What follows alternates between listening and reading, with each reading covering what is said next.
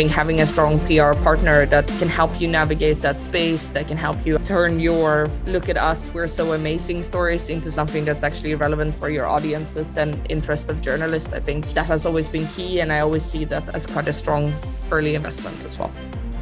This is Digital Communicators, the comms-focused show for the tech sector. Hello, my name's Simon Coughlin. Today I'm joined by Beatrice Ascunner from our client Leapwork. Hi, Beatrice. Hi, Simon. Good to be here. Thank you for joining us. Can you kick off by telling us a bit about your current role at Leapwork and an outline of what the company does? Yes, absolutely. So my current work at Leapwork is as Chief Marketing Officer. I joined the company about a year ago. What we do at Leapwork is simply trying to solve what's essentially quite a complex issue with hopefully quite an easy solution. So if you look at the world around us, Simon, you know, businesses are building and customizing more software than ever before. That's no news, right? But what we see since the pandemic and what we see at the pace that companies are trying to do that and trying to innovate and improve their businesses, it's not matching up with the systems that they're using, the talent that they have access to, which means that most organizations today, they have this fine balance that they want to bring something fast to market, but if it breaks, it can have catastrophic events for an organization. We see public outages and software causing issues for companies all the time in the media.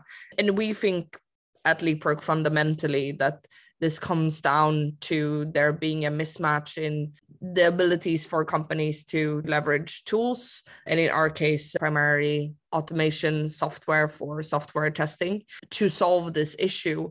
And this scalability issue and this sort of inability to solve this is because they're deeply code-based or low-code, as many companies call it, whilst the workforce trying to solve tests and Q A or quality assurance, they're not always coders or developers, and there's a lack of people that can code in the market. So we fundamentally think the only way of solving this need for test automation is by providing a product that essentially doesn't require code. And your own career, Beatrice, where were you before Leapwork? Before Leapwork, I was with a payment solutions company called Adyen. It's a global company that is doing end-to-end software for payment technology all over the world. I actually started my career, however, in advertising, and that's where I spent the first two years of my career before moving over to tech, and in this case, payments. So for someone that's worked in the B two B tech space for some time, what do you see as being the main challenges of a C M O of a growing tech business?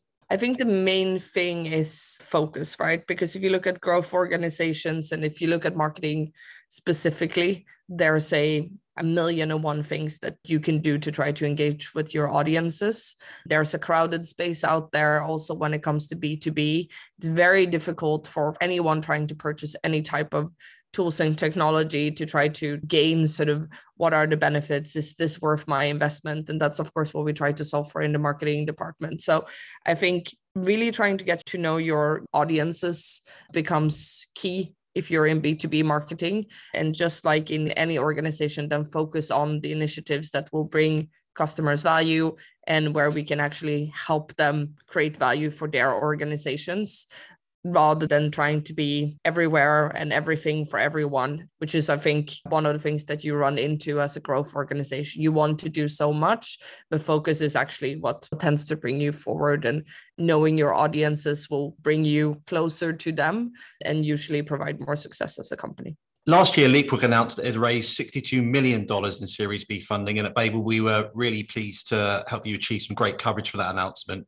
What role does marketing and P R play before, during, and after such an announcement? I would say before such an announcement, it's of course being very clear on preparing the organization to find a strong messaging around, hey, why did we go out and find this funding in the first place? What is it going to go towards? Why is it strategically important for the company? Often within an organization, you have tried to contextualize this best you can and P R and marketing is really bringing that across the line. I think during an announcement like that is, of course, again, making sure that it gets to the right audiences and that we're able to reach the people that we're planning on reaching and make sure that we can enhance that messaging. I think after it becomes more of a long term, how do we build on the core pillars? For example, when we announced the funding last year, we talked a lot about how this was going towards our global expansion and the further investment in our product. This still rings true, but I think as a P R and marketing function, we then have to build on those messaging and, and contextualize it and continue updating the market, how we grow and what value we add. Do you have any specific advice for other B two B marketeers that may be going through that early stage funding process? I think the main thing is to double down with your founder team on why do you exist in the first place. I think when you're speaking to investors, it's what's your claim to exist and how can you contextualize that and make it about not only the storytelling, but actually the concrete value that you can bring. I think when we bring in funding, of course, it all starts with having a strong claim to existence and being able to show initial interest and a product market fit to that.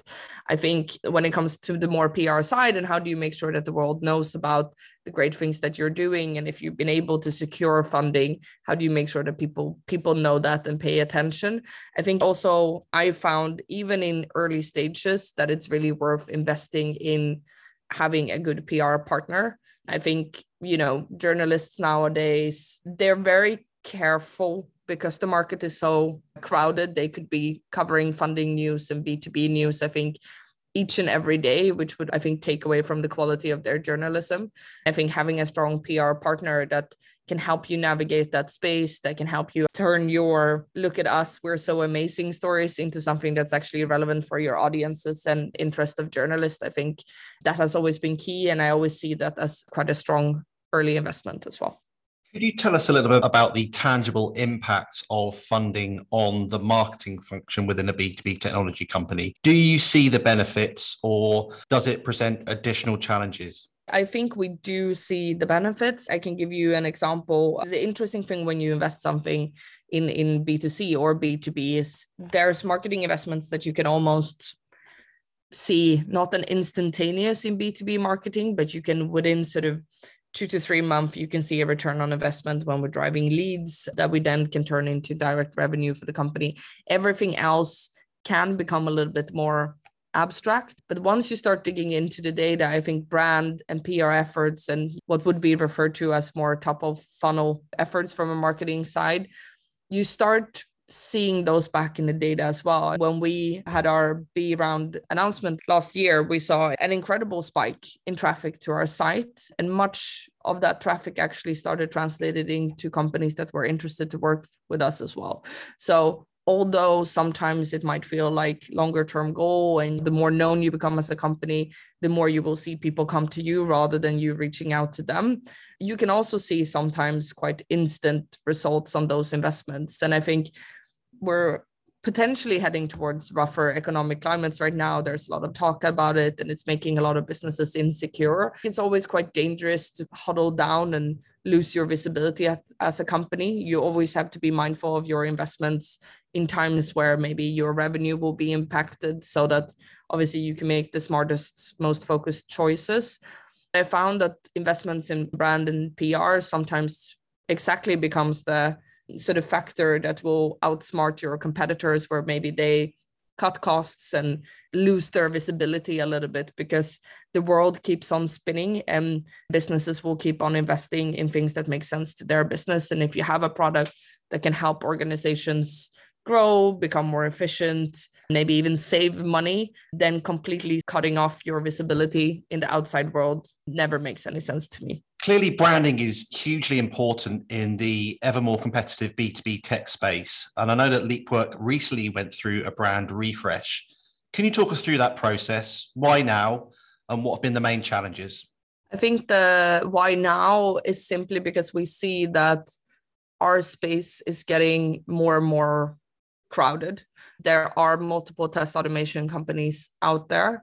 To go back to sort of what problem do we solve compared to our competitors, that really comes back to having a no-code solution that really anyone with business expertise in test automation, in application management, in quality assurance can leverage.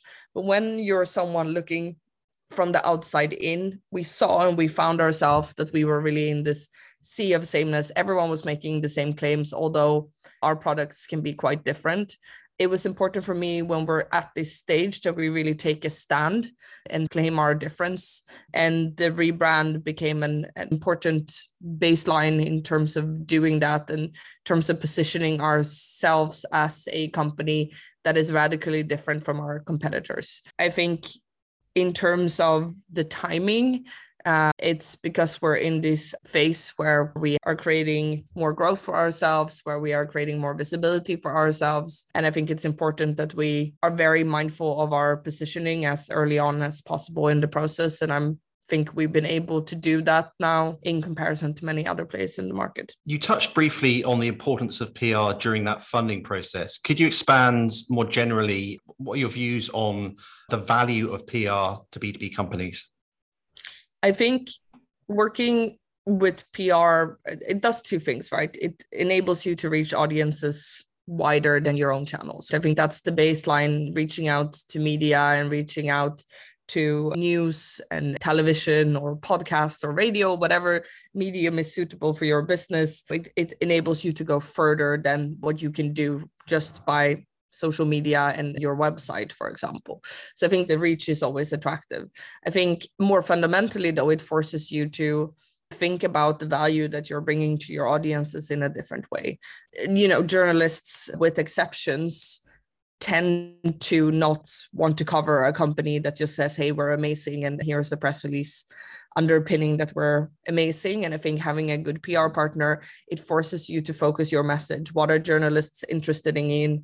What will audiences actually want? Therefore, how can we center what it is that we're trying to say in a message that is valuable to the audiences we're trying to reach, and therefore also automatically becomes more interesting for journalists to cover. And I think it forces you really to have that value-based messaging as a company, and a strong P R partner really challenges you on the best way of doing that. And what are the key goals for Leapwork for the rest of twenty twenty-two and into twenty twenty-three? I know last year when you announced the funding, you were talking about global expansion. Can you give us any indication over what that looks like? I think just as we announced a year ago, our focus really remains on underpinning that global expansion, right? And for us, that primarily means the U S and some key European markets. We have traditionally been an East Coast-based company when it comes to United States, and many of the companies that we worked with over the years are East Coast-based. However, we're seeing a lot of interesting growth also coming in from the West Coast of the United States, and we are able to connect and work more and more with some of the tech players out there. So I would say, for us right now, focus is still key, um, and U S still becomes a primary market. It has great opportunity, and that's where we will continue doubling down.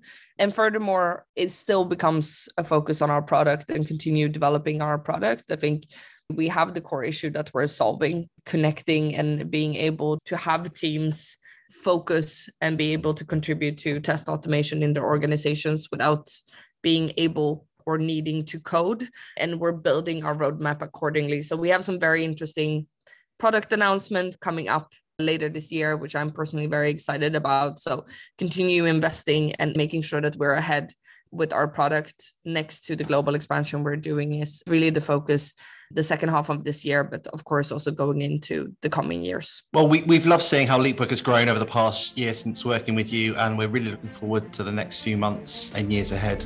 Beatrice, thanks very much for joining us, and I wish you a very successful remainder of twenty twenty-two. Thank you, Simon. We're looking forward to it as well. For more information about Babel and other episodes of this podcast, head to w w w dot babel p r dot com forward slash podcasts.